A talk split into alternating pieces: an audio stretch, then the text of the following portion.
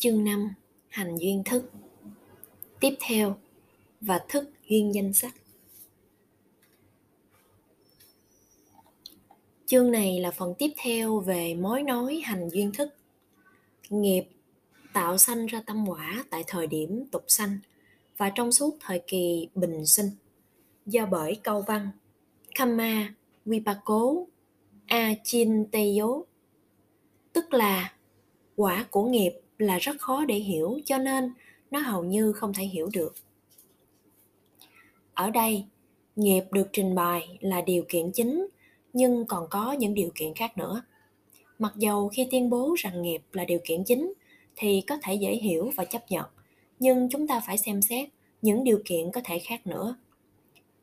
11 tâm sở tư bất thiện, tức là loại bỏ tâm sở tư đi cùng với tâm si phóng dật, sẽ cho kết quả là những pháp trong thời tục sanh.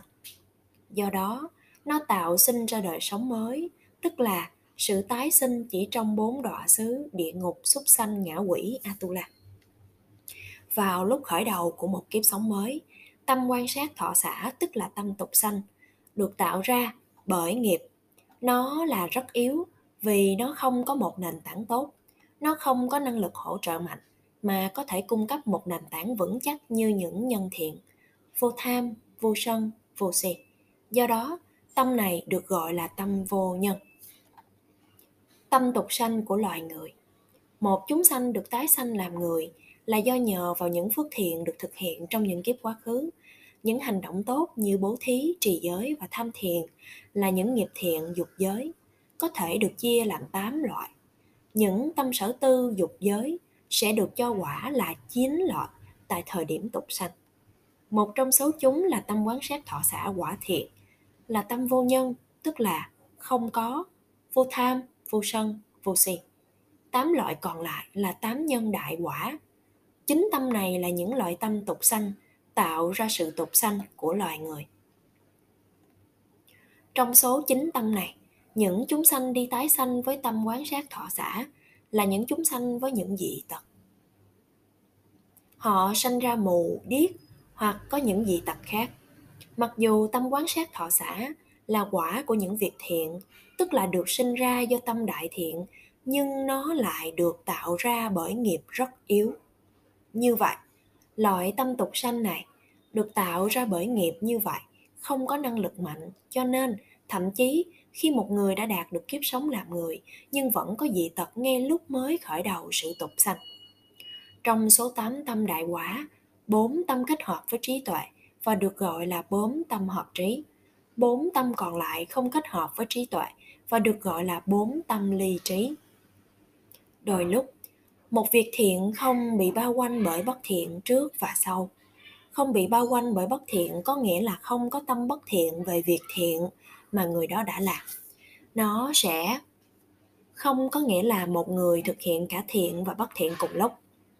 Ví dụ, khi một người chuẩn bị vật dụng để bố thí, và rồi thực hiện việc bố thí, tâm thiện sanh lên.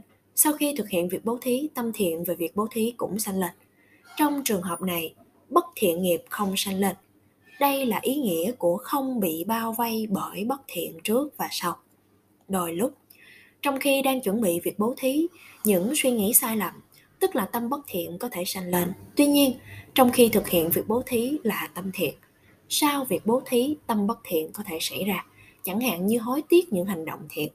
Hoặc trước khi bố thí, tâm của người đó không vui vẻ, không hạnh phúc, những tâm bất thiện này dẫn đến tình huống bị bao quanh bởi bất thiện trước và sau.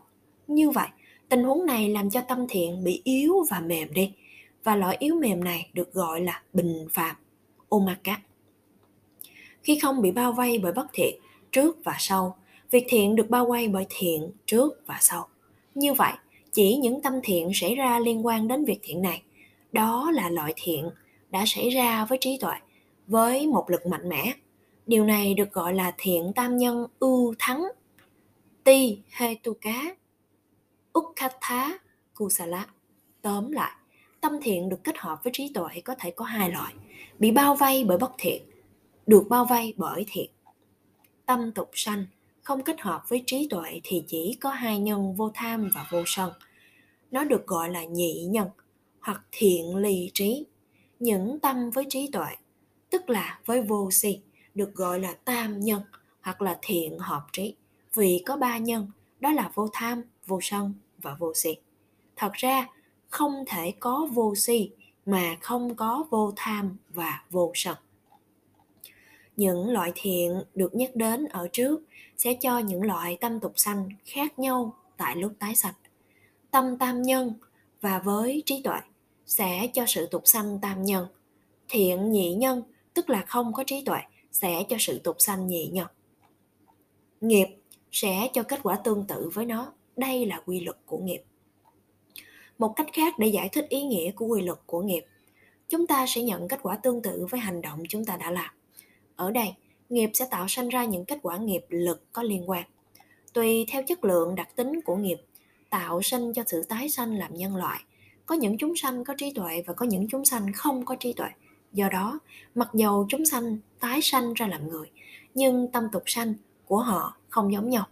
Trong số những người nhân loại này cho dù là với trí tuệ hoặc không có trí tuệ, một vài có sự tục sanh với thọ hỷ. Những người này luôn hạnh phúc. Chúng ta có thể gặp những người như vậy.